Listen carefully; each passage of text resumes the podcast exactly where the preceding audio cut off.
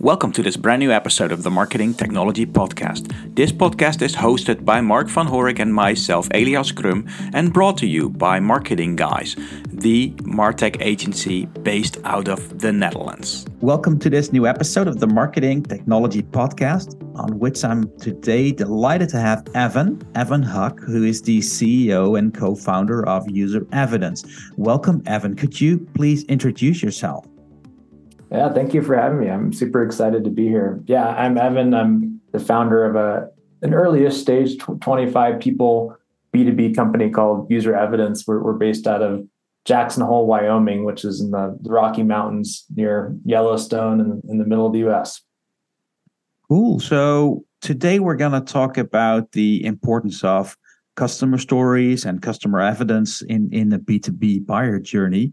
Um, could you uh, elaborate a little more on the changes that you have seen happening in the recent or recently seen happening in the buyer journey uh, within B2B? Yeah, so I, you know, I've been in enterprise software sales B2B for almost 13 years now.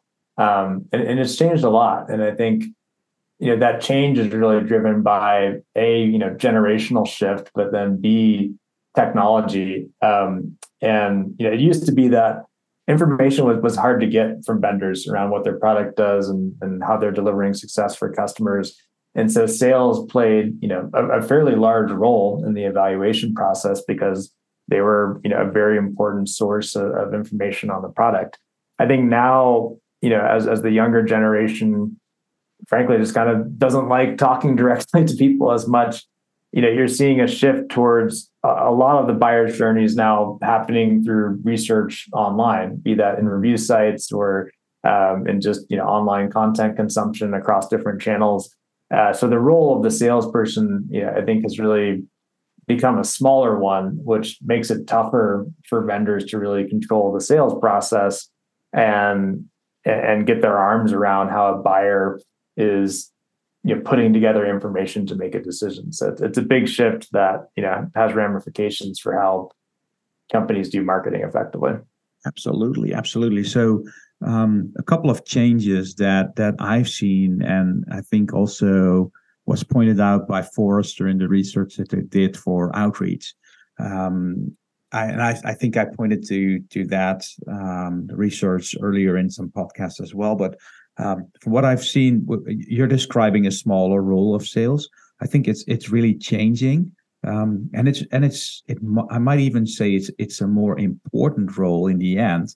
Um, but the uh, basically awareness phase, uh, let's say first stages of the buyer journey, are completely let's say leaning towards self-service for the younger generations and with younger uh, i'm well, i would say it's even people under 50 um, mm-hmm. over half of the buying committee of a typical B2B purchase. So it's it's very important to make sure that you have that whole let's say awareness phase in which people are uh, well exploring what, what uh, their their um, well their options, their the the, the things they're gonna purchase.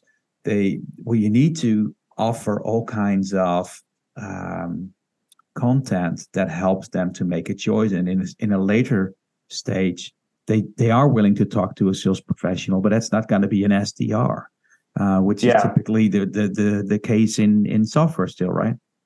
Yeah. And I think it's really driven by, you know, how we purchase as consumers. You know, if you grew up with the internet, you know, good example. So we have a baby due at the end of October, and we're doing research on you know what stroller to get. yeah. um, and you know we've spent way too much time just you know diving through you know kind of best practices or top 10 you know strollers and looking at reviews and looking at you know expert guides and stuff like that. And so that you know, given that we have obviously would not talked to a salesperson for this and I, I think you're seeing that consumer led shift in online research and peer based reviews you know really starting to come you know into focus for for b2b software buying. Um, and so but yeah, to your point, like the, the B2B sales process is not necessarily matched up to that new reality yet. And so there's that's where you're getting that friction where you have a very different buyer's journey than you do sales process and, and the two will obviously have to come together. Absolutely. And well, well, diving in a little into that example. And by congrats, by the way, with thank you. so um, you you were browsing some strollers strollers online, and um, well, typically, um, what what what you see happening in the B two B process as well, if you par- take a parallel there, is that well, people are are more than capable to find all the basic specs about that stroller, right? So the the, the colors, uh, you know, is it certified? Does it, you know, what do other people think about it? But should you have a question, it's it's very specific, and you do want to talk to a salesperson when it's very specific, or maybe well, you probably know more about that stroller than a typical salesperson does in a in a store. So um, that's and that's very important to realize within the B2B cycle now. If you're if you're selling, the customer might know more than your salespeople. So you need to have really well educated salespeople that can answer those, let's say, very specific questions. Um, where do customer stories fit in? Yeah, it's interesting. I think you know, particularly in this environment, at least in tech, like it's slowed down a little bit.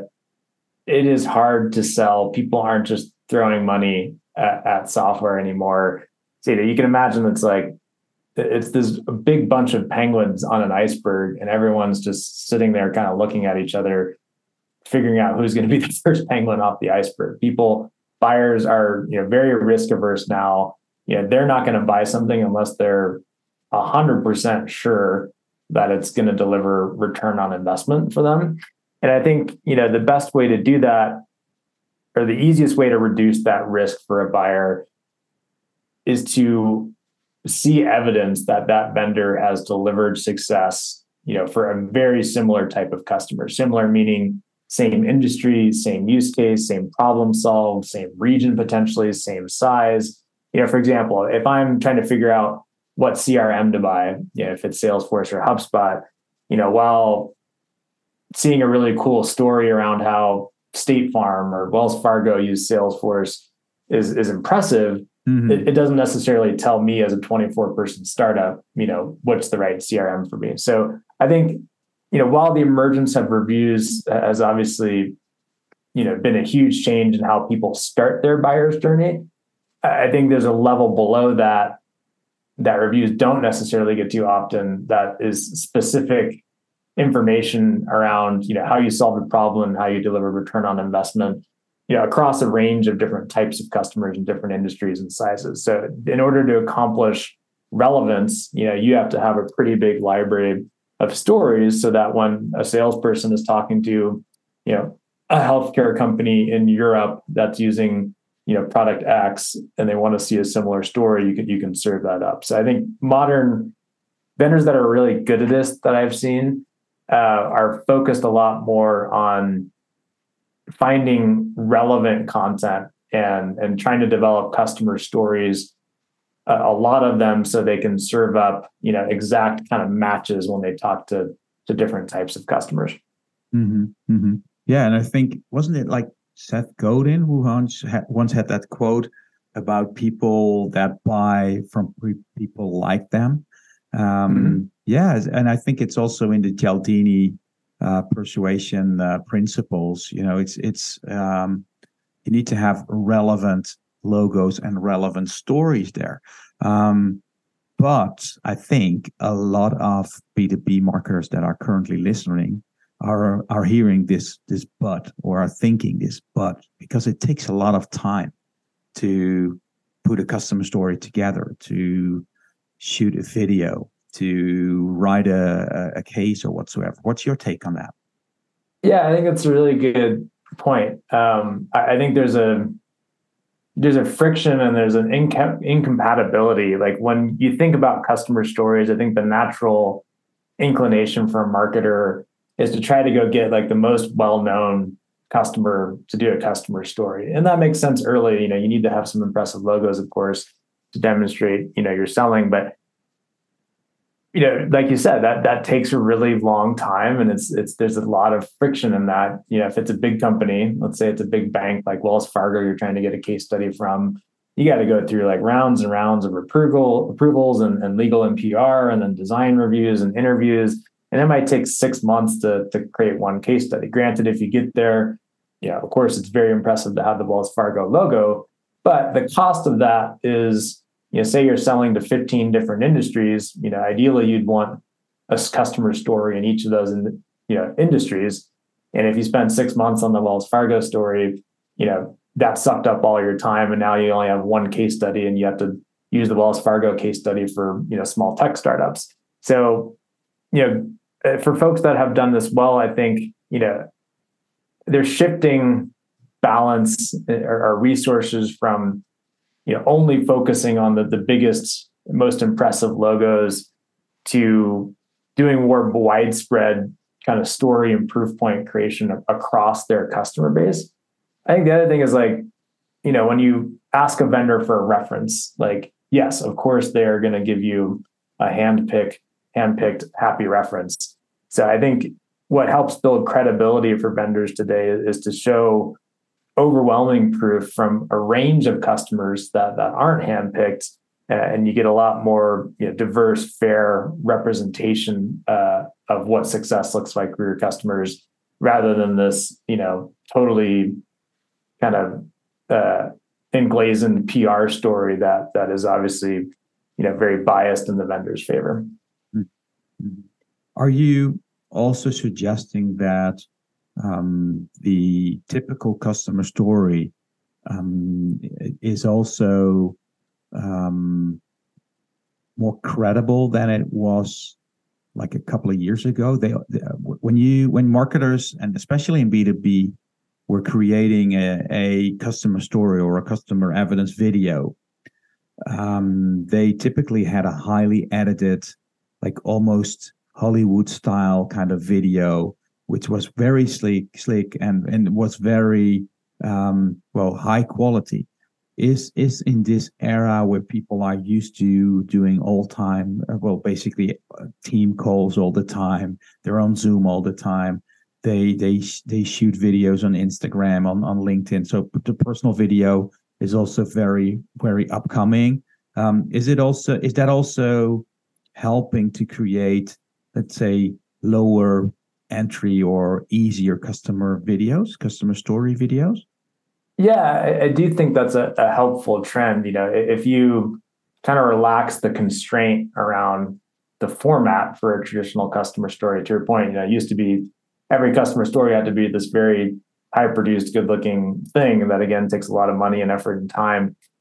I think also, you know, to have a little bit more authentic kind of rawness and lack of production actually helps with the credibility, right? Yeah. Going back to our stroller example, you know, you can kind of like the five star reviews are, of course, great to see, but some of the most interesting, like impactful, useful, informative content are the three and four star reviews where a lot of it's good, but there's a couple things that could be improved. And and to me, those those people that give those three or four star reviews are you know a lot more credible and and impactful for my evaluation process. So I think avoiding the temptation to want to make sure that everything is super positive and right on brand and right story in favor of showing a little bit more honest, authentic view of the kind of average normal customer mm-hmm. um, is a good strategy. I, I think you know we're all starting to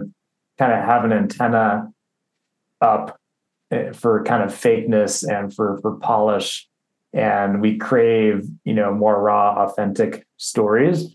Um, and so i think vendors that that lean into that you know more human potentially imperfect story are, are going to find more success. Absolutely. Absolutely. And that's what i think and and the trend there helps. And um let's say uh, B2B mis- uh, B2B listeners that are currently facing a, a very challenging job, um, given the fact that that it's it's hard to sell in in SaaS at the moment, for example, and yeah. um, it's they have limited budgets on uh, for for creating those uh, customer stories where, where do they start so because you're you were telling at the beginning of the interview you were saying well you need to have multiple ones they need to fit the exact well demand or the exact customer need, etc. They need to recognize themselves in this video. This means they need to have a couple of videos. How does a, as a B2B marketer start? What's their beginning point? Yeah, I mean, if you think about the asset that they have, which is probably very under leveraged, at least if it's a software company, it, it's this very large user and customer base of potentially hundreds or even thousands of users that have bought the product and you know hopefully have received some degree of, of value and are happy. Um, but if you think about it, you know, a marketing team typically only tells stories from 2% of that, right? So if you have a thousand customers, maybe you have six or seven case studies on your website. And the rest of them just have these stories that never make it out to the public and they're just kind of buried there. So I think you have to think about what's a what's a scalable way to enable hundreds or thousands of customers to to share their stories and oftentimes it's the answer is not what they're doing currently which is kind of going one by one and asking you know can you do a case study can you do a case study which obviously doesn't scale mm-hmm. um, so leveraging things like templates um, leveraging one to many automation so surveys can be you know great here uh, encouraging folks to leave reviews on review sites.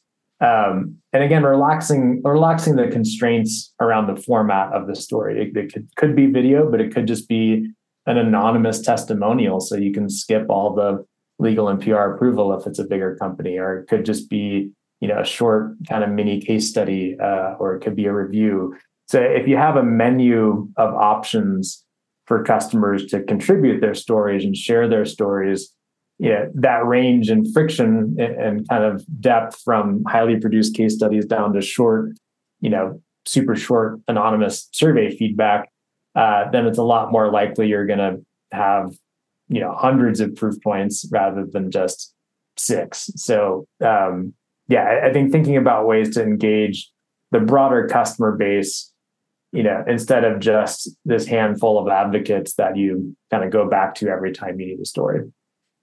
Cool. So we're almost at the end of the interview, and, and there's one thing I wanted to ask you, uh, given the fact that you have so much experience in in creating and and supporting those those customer stories, is um, what what kind of effects are you seeing? Is there anything you have measured in in success, or how it has contributed to the buying experience, or uh, maybe it it um, made the buying cycle faster or whatsoever? Is there any kind of su- success that you can share from companies yeah. that are using that? Absolutely. So a good example that a lot of marketers and salespeople would understand. So one of our customers is is Gong, which is like the the call recording software, mm-hmm. um, and their biggest competitor, you know, is Chorus, which is you know owned by ZoomInfo. And one thing that they're doing with our product, user evidence, is using user evidence to get a ton of evidence from sales leaders that have switched from Chorus to Gong uh, that talk about why they switched and why it's better. Um, and so they've created collections of content that are all around, you know, that might be 45 examples or stories from sales leaders that switched from, from Chorus to Gong. And as you can imagine, you know, that that gets used heavily in, Gong's sales process. So AEs, when they encounter a situation that's, you know, why should we choose you versus Chorus? They can now have laser targeted proof points to say, all right, Mr. Prospect, here's a dozen examples from people in your industry that actually switched from Chorus, and, and here's why they like Gong better. Um, and as you can imagine, like that has measurably improved these AEs close rates in competitive scenarios. So, yeah, had they not had that, you know, they would have to just show feature comparisons and things like that. But you know, having an army of customers to answer that question on you know why they chose Gong over the competitor um, really enhances credibility in a competitive sense and improves win rates. But that happens, of course, all across the funnel. But um, you know, one of the most important use cases for our customers is is ultimately kind of late stage sales and, and getting customers across the line, uh, and that's how we're delivering ROI. Ooh, I love that example. So that makes it very tangible. Evan, with that, I would like to end the interview and like to thank you very much for being on the Marketing Technology Podcast. I'm I'm gonna add a link to your LinkedIn profile as well as a link to User Evidence website, so people will know where to find you. They can reach out to you should you have any questions. And um, well, I, I, again, I would like to thank you very much for being on the show. Thank you for having me. I appreciate it. Thanks for listening to this episode of the Marketing Technology Podcast. If you enjoyed this podcast, please leave us a review on your favorite podcast platform or iTunes.